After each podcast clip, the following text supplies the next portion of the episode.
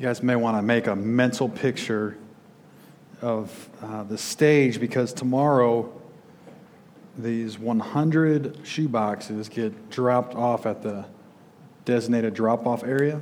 And uh, again, I just, you know, as we, as we kind of grabbed a hold of this Acts 1 8 Christmas project, it's, it's cool to see um, how well you guys have embraced it.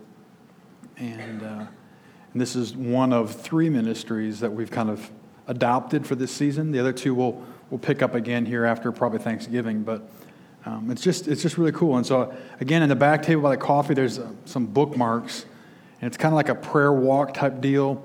Kind of gives you some ideas of something to pray for each day in reference to these um, shoe boxes. And so I would encourage you guys, if you didn't grab one yet, grab one. Um, it, it, even if you don't get a, a bookmark, I would really encourage you to kind of incorporate these shoe boxes into your prayers for the next several weeks as uh, eventually children will start receiving these boxes, and, and that's uh, exciting. So, uh, anyway, so if you have your Bibles, open them up to Acts, Acts chapter 5. Acts chapter 5, and we're going to. Um,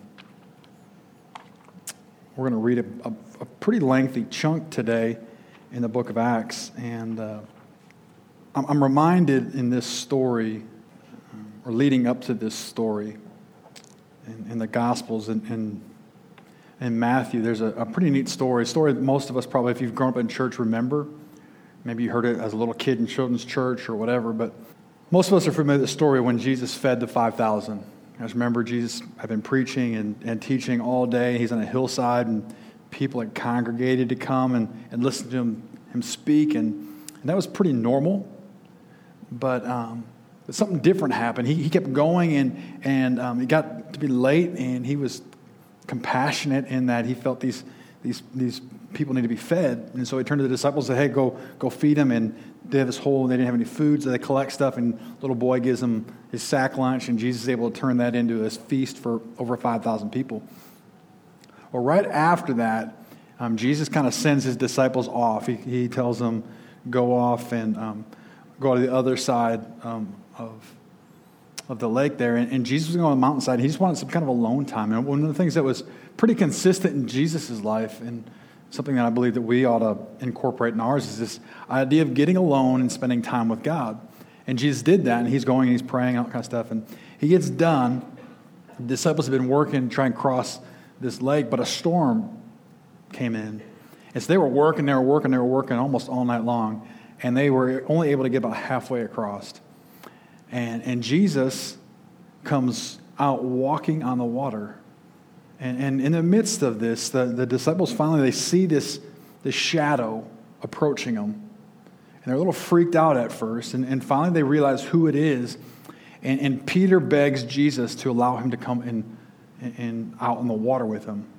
And, and so Peter does. And Peter begins to walk on the water just like Jesus was. And in the midst of that, in the midst of that storm, in the midst of all these waves, and in the midst of, of the strong wind and the rain, Peter takes his eyes off of Jesus and begins to sink. And Jesus probably reaches his hand down there and grabs a hold of him. And, and finally, as he pulls Peter out of the water, um, he makes this statement. He says, O ye of little faith, why did you doubt? I believe that's a, a lesson that probably stuck in the minds of the disciples, but probably more specifically in the mind of Peter. I think that was one of those, those, those life lessons that Peter would carry with him the rest of his life. And we fast forward, and Jesus had already died on the cross. He's already been risen, and he's already ascended to heaven. And, and Peter and the disciples are doing their thing. They're going, um, they're, they're telling people about Jesus. They've, Peter and John have already been arrested once. And, um, when they're arrested, the Sanhedrin tells them they, finally, let them go because they have nothing to really convict them on. But they, their fourth part, they just said, listen, you guys can go. We're going to be nice this time. We're going to let you go. But I don't want you going around talking about this Jesus guy anymore.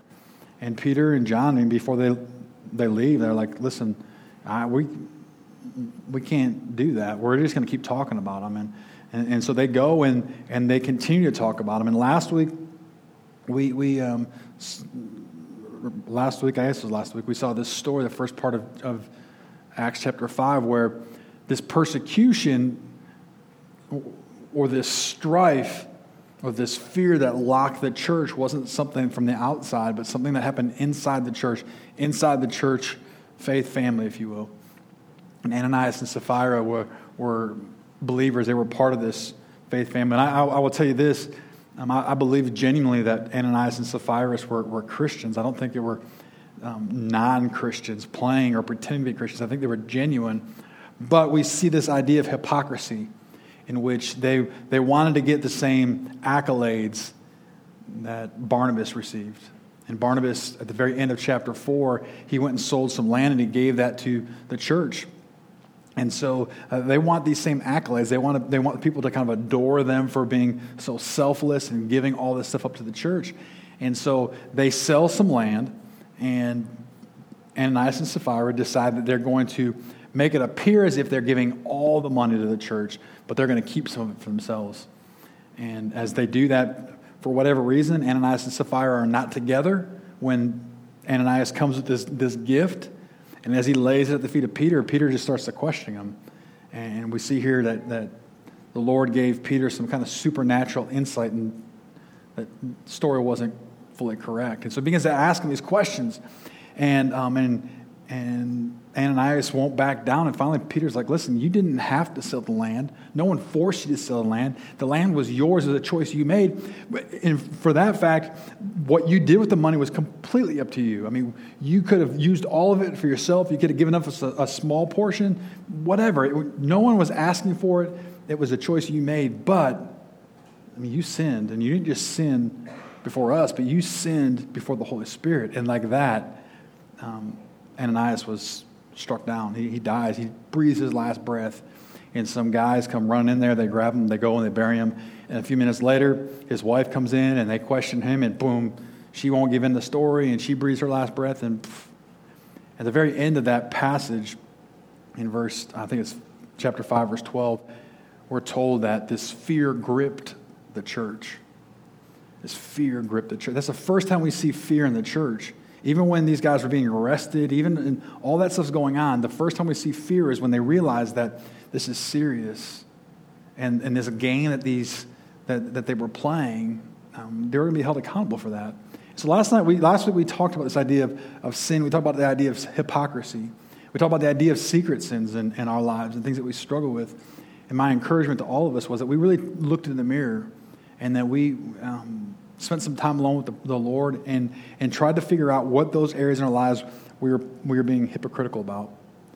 Um, what areas in our life we might have some secret sins that we need to deal with. And instead of trying to work so hard to cover them up, just give them to God. And so we have this idea, and at the very end of last week, it was left with this, this notion that the, that the church was fearful. They were afraid. Fear gripped them. And so today we're going to kind of pick up in verse 12 and we're going to read, I'm just going to go read through the end of the chapter, and then we're going to come back and we'll just talk about it, all right? So here we go. Acts chapter 5, starting in verse 12. And it says, Now many signs and wonders were regularly done among the people by the hands of the apostles, and they were all together in Solomon's portico. None of the rest dared join them, but the people held them in high esteem. And more than ever, believers were added to the Lord, multitudes of both men and women, so that they even carried out the sick into the streets and laid them on cots and mats, that as Peter came by, at least his shadow might fall on some of them. And the people also gathered from the towns around Jerusalem, bringing the sick and those afflicted with unclean spirits, and they were all healed. Verse 17 But the high priest rose up, and all who were with him, that is the party of the Sadducees. And filled with jealousy, they arrested the apostles and put them into public prison. But during the night, an angel of the Lord opened the prison doors and brought them out and said, Go and stand in the temple and speak to the people all the words of, his, of this life. And they heard this, and they entered the temple at daybreak and began to teach. Now, when the high priest came and those who were with him, they called together the council, all the sin of the people of Israel and sent to the prison to have them brought. But when the officers came, they did not find them in the prison, so they returned and reported, We have found the prison securely locked and guards standing at the doors, but when he opened them, we found no one inside. Now, when the captain of the temple and the chief priests heard these words, they were greatly perplexed about them, wondering what this, or what this would come to. And someone came and told them, Look, the men whom you put in prison are standing in the temple and teaching the people. And the captain of the officers went and brought them, not by force, for they were afraid of being stoned by the people. Verse 27. And when they had brought them, they set them before the council, and the high priest questioned them, saying, We strictly charge you not to teach in his name. That goes back to what Peter and John were told. Yet here you have filled Jerusalem with your teachings, and you intend to bring this man's blood upon us. But Peter and the apostles answered, We must obey God rather than man. The God of our fathers raised Jesus, whom you killed by hanging him on a tree. God exalted him at his right hand as leader and Savior to give repentance to Israel and forgiveness of sins. And we are witnesses to these things, so that the Holy Spirit, whom God has given to those who obey him. Verse 33 And when they heard this, they were enraged and wanted to kill him, kill them. But a Pharisee in the council named Gamaliel, a teacher of the law, held in honor by the people, stood up and gave orders to put the people, put the men outside uh, for a little while. And when he had said to them, Men of Israel, take care that what you're about to do with these men. For before these days, Theudas rose up claiming to be somebody, and a number of men, about 400, joined him, and he was killed. And all who followed him were dispersed and came to nothing. And after him, Judas the Galilean rose up in the days of the census and drew away some of the people after him. He too perished, and all who followed him were scattered. So, in the present case, I tell you, keep away from these men and let them alone. For if this plan or this undertaking is of man, it will fail. But if it is of God, you will not be able to overthrow them. You might even be found opposing God. So they took his advice, and when they had called in the apostles, they beat them and charged them not to speak in the name of Jesus and let them go. Then they left the presence of the council, rejoicing that they were counted worthy to suffer dishonor for the name. And every day in the temple, and from every house to house, or and from house to house, they did not cease teaching and preaching that the Christ is Jesus. It's a lot of verses, isn't it? Let's pray and see what Lord has for us. Lord, this morning, um, this is a lot of, of scripture, a lot of material, Lord, and there's a a lot for us to try and, and dissect. So, Lord, I, I just ask that you give us grace this morning, that you allow us to, to just maybe grab a hold of a few concepts, a few principles. Lord, I pray that you help us, even in the midst of us getting ready to celebrate this um, season of Thanksgiving, that you allow us to remember that you are in control of everything, that, that you love us, you want what's best for us. And even though we enter seasons of life that feel like struggle, that you are still there. Lord, I pray that you use your word today to transform our lives, that you bring it to life in us and through us, that, that you help us to become like these apostles, help us to become like this early church, help us to maybe grab a hold of that oh so important statement to be willing to obey God rather than man. So, Lord, I just ask that you use this. Lord, I pray that you give me your words, give me your heart, give me your passion. We love you and thank you for all that you've done. In your son's name we pray. Amen. So it's, it's interesting as we look at this real quickly from verses 12 through 16, right after they get done burying Sapphira. I mean, they go out and, and they continue to tell people about, about Jesus. They continue to preach and teach, and crowds are gathering. And it's interesting as you go back earlier in the book of Acts, you know, you have the day of Pentecost, and Peter preaches, and boom, Luke tells us that 3,000 got saved and were added to the church. And The next time Peter preaches, boom, 2,000 are saved and are added to the church. Well, the number is growing so rapidly now that, that they can't keep track. They can't keep count. Um, some commentators will say at this point in time, as this is occurring, that, that the um, church is, is probably exceeding up to 20,000 people. It's growing at such a rapid pace. And, and so now the number has just been changed to multitudes.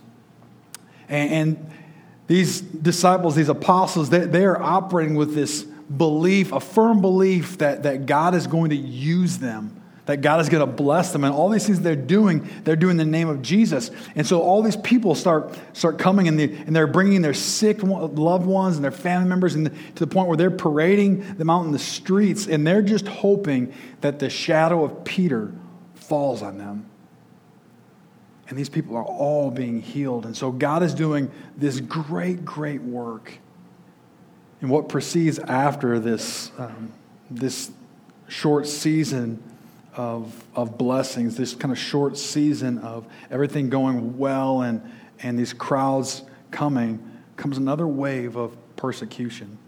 You know, on this little slide logo, whatever you call it, we, we have Acts, and this kind of reoccurring thing we'll see all throughout the book of Acts. We see the mission of the church, we see the persecution of the church, and then we see the expansion of the church. And they all kind of go hand in hand. And, and as, as they're woven together, um, the mission of the church, along with the persecution, really results in this expansion of the church. And so um, the Sadducees, the group that we mentioned, early on. The, the Sadducees kind of replaced the Pharisees from the gospel. This is the new kind of religious leadership. The Sadducees, if you remember, um, I, I, told you they were a group that were, were not necessarily overly religious. They were just more concerned with maintaining their own wealth. They, they didn't want to rock the boat too much. They, the, Rome's in charge, but, but Rome's kind of allowed them to carry some leadership. And so they want to do whatever they can to preserve that leadership, to preserve their riches, their wealth, their, their revenue source. And these guys, they've been creating this ruckus. And first it was Peter and John, this cripple um, and they were arrested and, and they were told, listen, stop, just quit talking about You can do whatever you want, but just stop talking about this Jesus.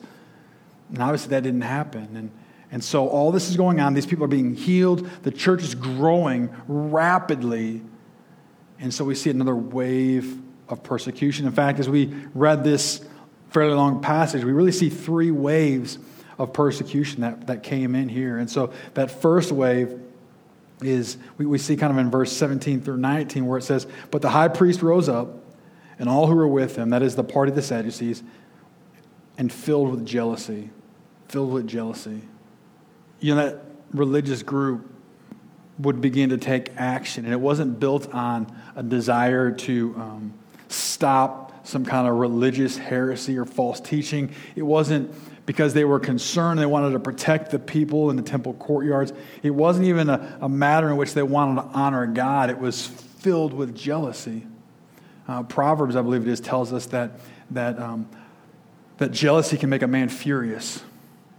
And this jealousy just begins to fill this religious leadership and they're filled with jealousy. Uh, they're, they're jealous, they're upset that here they are. They're the, the, the wise, educated individuals. They're the, supposed to be the church leaders, and yet there's no power in their ministry.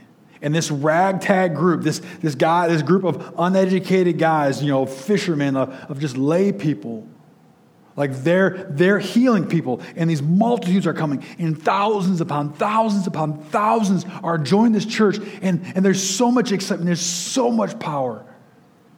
And they don't understand it, and they're filled with jealousy. So they go, and this time, rather than just arresting Peter and John, they have all the disciples arrested. They are all arrested, and they're put into this public jail and prison. They, they, they were doing nothing wrong. All they were doing is, they were, in fact, they were helping people. I mean, they, they, the disciples were helping you know, heal people who were sick. They're, they're going around and they're telling people about Jesus, this, this one um, that could create and, and, and bring eternal life in heaven.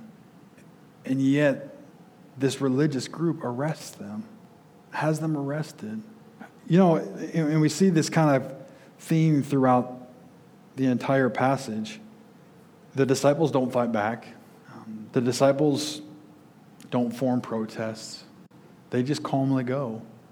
You know, um, it's, a, it's a poor comparison here, but, but as we think of this, we have this establishment that's been created, and it's losing its power base, and they don't understand why. One of the, one of the things I, I love, I love politics. I'm, I'm kind of a lightning rod of a person sometimes. You know how they say like politics and religion don't go well together? I love them both. I mean, I love talking about them both, and it's not a good recipe. But, but, um, but this is what I, this is kind of the picture I see. Like we see this kind of um, as as the the elections are coming up in 2016, right? You have all these different people that are kind of positioning for um, for their political party. And, and what's interesting is, again, whether you're a Republican or Democrat, you can't help but sit back and observe what's going on with the Republican Party, right? And so you have this, these kind of the establishment group that's working so hard, but they cannot figure out why no one's listening and embracing them, right? And then you have guys like Donald Trump, who every time he sticks his foot in his mouth, his popularity goes up, right? And, and I'm not trying to compare Donald Trump to the disciples, okay, because I'm pretty sure it wouldn't be a good, they probably wouldn't see eye to eye. But it's kind of the same idea here, right? This, this establishment back here, they're trying, and nothing's happening. They, they have no power. And these outsiders, they're gaining all the traction, they're getting all the attention. Everything they do is working. And so this jealousy rages in, and they're, and, and they're arrested, and they calmly go. And then, sometime in the midst of the night, they have a visitor. And, and I think we can see some divine humor, if you will. Because as you read there in um, verse 8, 19, it says, And during the night, an angel of the Lord opened the prison doors and brought them out. And he said, Go and stand in the temple and speak to the people all the words of this life. And so an angel appears. This is why I say we have some divine um, humor. The Sadducees, they had, they had two um, major things that they disagreed with the disciples about. One was resurrection. They didn't believe that, that, that uh, in any, any form of resurrection. And the second thing is they did not believe in angels. Okay, and so here we have, we have the disciples who keep preaching about a resurrected Savior, and then to free them, God uses an angel. An angel shows up and, and he, and he frees the disciples and he goes, Listen, okay, not only are you free, but I want you to go back to the temple, back to the same spot where you've been arrested twice now back to that spot. What I want you to do is exactly what you've been doing. I want you to go and I want you to preach. I want you to teach. I want you to tell these people about this good news. And so they get out. And I have no idea if, if um, I don't know if they disappeared, they got became invisible, walked through walls. I don't know if, if, if the angel causes great sleep to go over the guards or whatever. All I know is angel shows up, the disciples get out. Next morning arrives, Annas, or Ananias and, and the rest of this Sadducee group shows up. They're ready to go on this trial. They send off for the disciples who are supposed to be in jail, and they're not there. They're not there and they can't figure out where they're at. I mean, the guards, they're all perplexed because the doors are locked. Everything's supposed to be as it was, um, but the disciples are not there. And then they get this message that this group, these disciples, are back at the temple and they're back preaching, and people are responding. And so this sets them over the edge again. And so you have this second wave of, of persecution in which they send the, the, the guards back down to the temple, back to arrest these disciples. And they're brought back in, and they're so filled with anger that they just want to kill, they want to kill the disciples. They want to kill them all, be done with it all. And, and here we have this kind of a, a quick introduction in verse 33 about this Pharisee. Now, his Pharisee, remember the, the, the Sanhedrins, a, a religious kind of Supreme Court group, is made up of 71 men, and, and it was a mixture of the Sadducees and the Pharisees. Sadducees and Pharisees did not like each other. But this one guy, Gamaliel, who was like the head guy, he was the one that they all respected. When, when he would speak, everyone would stop and listen. And Gamaliel just tells them to just take a deep breath and wait and he uses these two examples of, of people they had seen in the past this Theudas and this Judas, who were both guys that, that try to create this insurrection that, that, that tried to create um, this idea that they were Messiah like. They were going to come and they were going to rescue Israel, the Israelites, and break them away from Rome. But he, he referenced that both times these guys would come, they, they would get these followings, but it, it all failed. That once the leader was, was killed or, or, or arrested or, or done with something with him, that they would all just kind of dissipate, they'd all leave. And so he said, guys, like, let's just let it take its course. Like, because one or two things are going to happen. Like, either these guys, um, they're just trying to create a scene, and, and they won't have enough um, resources to continue this, or it's legitimate of God, and if we go against them, then, um, then we're going to be going against God, and that's not going to be good for us. And in a somewhat surprising fashion, the Sadducees agree with him here's the, the kind of the sad part of this story is here you have a man who stands up who, who applies the brakes but yet he's blinded you, you see he doesn't use or accept the same logic that he's talking about he, he doesn't take the time to consider if those men were truly men used by God. He, he doesn't stop to investigate if this was legitimate or not. Here, he's telling them to pause and, and let it play out when the reality is they're being faced with a life and death decision, a decision that would hold eternal consequences. And his idea is just let's just wait and see what happens. Let's, let's play let's play neutral. And we can't help but understand as we read the Gospels, as we read and understand Jesus' teaching, Jesus clearly tells us that when it comes to Him, we can't be neutral. It's impossible. It's impossible to stay neutral with God, that, that we're either going to choose to accept Him or choose to reject Him. And, and the sad part with this Gamaliel is that he, as he takes this form of neutrality, is, is actually saying that he's going to reject God we'll read the name of Gamaliel later on in the book of Acts as we understand that Gamaliel ends up being one of the Apostle Paul's chief teachers. And so the disciples appear to get off easy. The Pharisees decide that, listen, we're going to hold off, we're going to, we're going to withhold killing them. And it comes by almost so briefly, so quickly that we, that we may even not fully grasp it. But in verse 40, it says, And when they had called in the apostles, they beat them and charge them not to speak in the name of Jesus. You guys remember around Easter time we talk about Jesus, when Jesus was arrested. And, and, and we can recall the, the account when the Roman guards took the cat of nine tails and would lash the back of Jesus. They, they, they take that, that whip and it would be made out of leather. And in most cases, it would have you know, three ends. And in that, those tails, if you will, there would be a mixture of rock or glass or, or sharp objects. So as, as the whip would go across the back, and around the stomach as the one guard would yank back, it would grab a hold of the flesh and rip it off of the skin.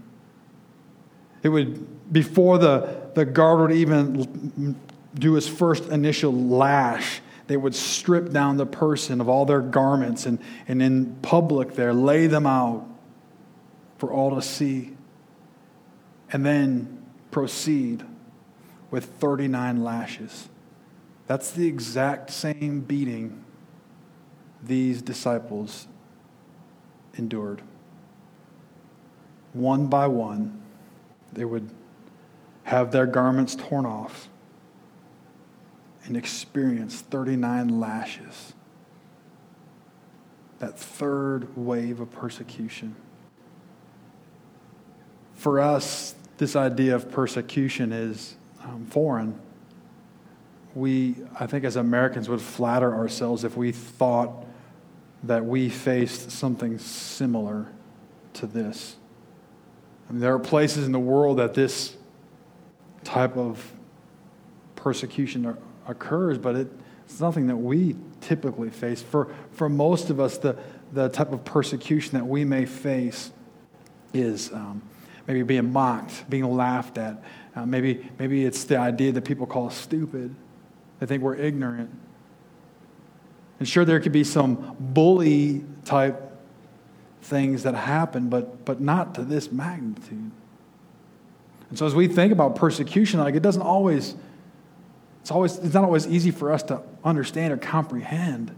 Uh, I think over the last few years, we've, we've seen things change. We can turn the TV on now and, and we can see all this horrific stuff occurring. And even in our own country, we're, we're beginning to see some of that tide change a little bit.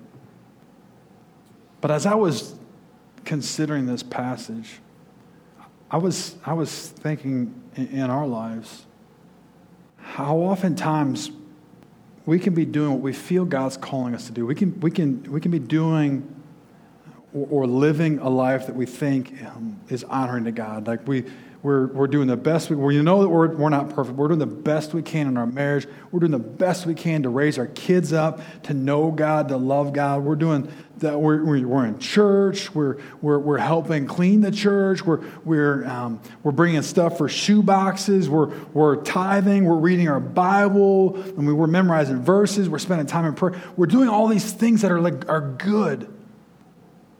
But that doesn't always mean life remains good.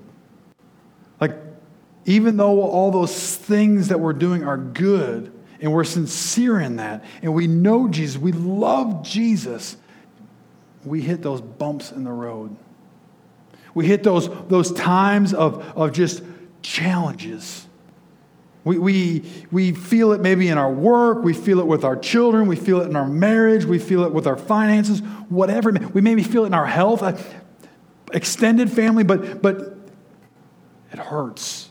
We don't understand it because we think that we're doing everything right, so it should be a reward to have a nice, easy, peaceful life. But then, as that speed bump occurs or arrives, we begin to wrestle with God. If we're sincere, we may even begin to question God. It's not fair, God. Like, how could you allow this to happen? He was such a good guy, or she was such a, a great woman. How would you allow something so tragic to happen? God, I've been faithful in my tithing. I mean, I'm giving, I'm, I'm supporting the church, I'm, I'm doing all those things. And how could you allow this financial collapse to occur? God, I'm trying to raise my children the way you would have me raise them.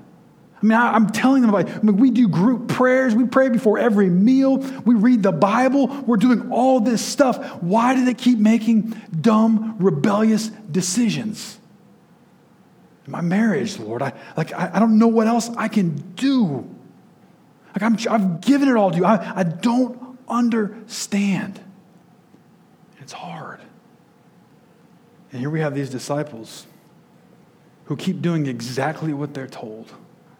I mean, they're out there, they're preaching in the temple, they're going, and they continue to tell people. They continue to tell people. They continue to tell people. Uh, they're arrested, they're released, they're arrested again. Uh, an angel comes, lets them out, tells them to go back and preach. They do exactly what the angel tells them to do. This time they're arrested, and not only are they arrested, they're beaten.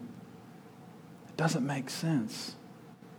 I love the response that we see from the disciples. Verse 41. After they all went through their lashes, it says, Then they left the presence of the council. Maybe if you have a Bible, you might underline this. Rejoicing that they were counted worthy to suffer dishonor for the name and every day in the temple and from house to house. They did not cease teaching and preaching that the Christ is Jesus. In the midst of this horrible, dreadful, painful persecution, the disciples leave smiling, singing songs to Jesus, rejoicing that they were able to go through a small portion of what he did, what he went through for us. And despite the persecution, despite all the threats, despite the beatings, it didn't change their method, didn't change their beliefs, didn't change their teachings. They just kept at it. They kept praising Jesus, they kept telling others about Jesus. If anything, this being they went through only gave them more energy. The beginning of the message I reminded us of that, that night when those disciples were in that boat, when that storm was taking place. When Peter would go out in that water, only to take his eyes off of Jesus and begin to sink. When Jesus would reach down and grab hold of his hand and lift him back up. I can almost, in my mind, see those disciples as this is all transpiring, recounting that story and maybe many other stories in which Jesus never left them. Didn't mean that life was easy, didn't mean that there weren't challenges, but Jesus never left them. Jesus was there the entire time. In fact, it was Jesus who lifted him up. It was Jesus in this story who, who sent the angel to break them free. It was Jesus who would protect them, who would continue to protect them. And these disciples knew that if it was God's will, no matter what the circumstance was, that God would help them and protect them. That no matter what man may throw at them, no matter what or how horrific it may appear, that nothing was above the strength and the power of God. I mean, we saw as we went through the book of Daniel, didn't we? I mean, we saw Old Testament, and, and no doubt these guys knew the Old Testament. We saw it with Shadrach, Meshach, and Abednego when they would not bow before this idol. And they gave basically the same response to the king that, that the disciples give to the, the Sanhedrin here. That they, they would rather obey God than, than man. And so they wouldn't bow, and they get tossed in this fiery furnace. A furnace that was so intensely hot that the guards who took them to the furnace died, yet they remained alive. And Jesus was at their side. Daniel himself, Daniel chapter 6, when we know the, the famous story of Daniel in the lion's den. That, that you have this, this new law that takes place that they're no longer allowed to pray to anybody but Darius the king. But Daniel himself says, No, I'm going to go continue to pray three times a day to my God. He remained faithful to God. The result of that was being thrown in the lion's den. But God spared him. My encouragement to us this morning, as we look at this passage, as we consider this lengthy passage, for us, it might not be the idea of, of looking at this through the lens of persecution. For some of you, it may be. Some of you may be facing that in your workplace, in your family, or whatever. Some of it is maybe a persecution, but for, for most of us, it's probably this idea that we're trying to live this life and we keep running into a wall and we struggle with that. We struggle with the understanding that God uses those times to prepare us for something else. For some of us, we might need to take the lesson from these disciples and how they were so laser focused on one thing. One thing. And we'll see it all throughout Acts. They did one thing time after time after time. And it was simply to tell people about Jesus. That's all. That's all they did was tell people about Jesus. And they would do it. They would do it in the temple courtyards. They would do it in homes. They just couldn't tell enough people. And folks, the church grew because of that conversation. And so, for some of us, maybe we need to say, you know what? No matter whether my life is good or bad, no matter what challenges I'm facing or what, what I'm not facing, I just need to start focusing more on telling others about Jesus. I don't know how this passage may or may not affect you. To me, it was a great reminder. In this season of Thanksgiving, when life is so easy to, to sink into these wallows of complaints and criticisms, to step back and be reminded of how great God is and all the things He's blessed us with. Let's pray. Lord, we thank you for this day. Thank you for all the things you've done for us. Lord, I pray that, that you take this passage today, that you use it as you see fit. Um, you're the author, you're the one who wrote it. You wrote it with a divine purpose. I pray that you allow us to um, just apply it where we need to apply it in our lives. Whether it's whether we find ourselves in a spot where we're just struggling and we don't know why these things keep occurring, and we just need to give it up to you. We need to understand that you're the author and the finisher. You're the great physician. And in this passage here, the, the disciples turned as they go to the Sanhedrin and they said, Listen, we'd rather obey God than man. They said, He's our Lord, He's our Savior. And some versions will say that He's our leader. He's our physician. He's the one that can solve the problems. And so, for some of us, God, we just need to remember that you're our leader, you're our Savior. And we need to do our best to quit wrestling with it and give it to you. Lord, for some of us, maybe it's just a renewal, just a, a, a reminder that, God, the time that we have is so short. It's like a vapor. And we need to take advantage of every single opportunity that we have to tell others about you. That we need to be focused on that.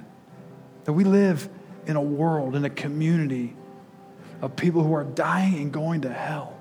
And for most of us, this next week, as we get together with, with family, that we'll have family members that have not accepted you as their Savior. May you give us the strength this next week to take advantage of the opportunities that we have. That we begin to pray right now that you give us the words to penetrate those people. So, Holy Spirit, we ask that you just work in a great way. It's in your Son's name we pray. Amen.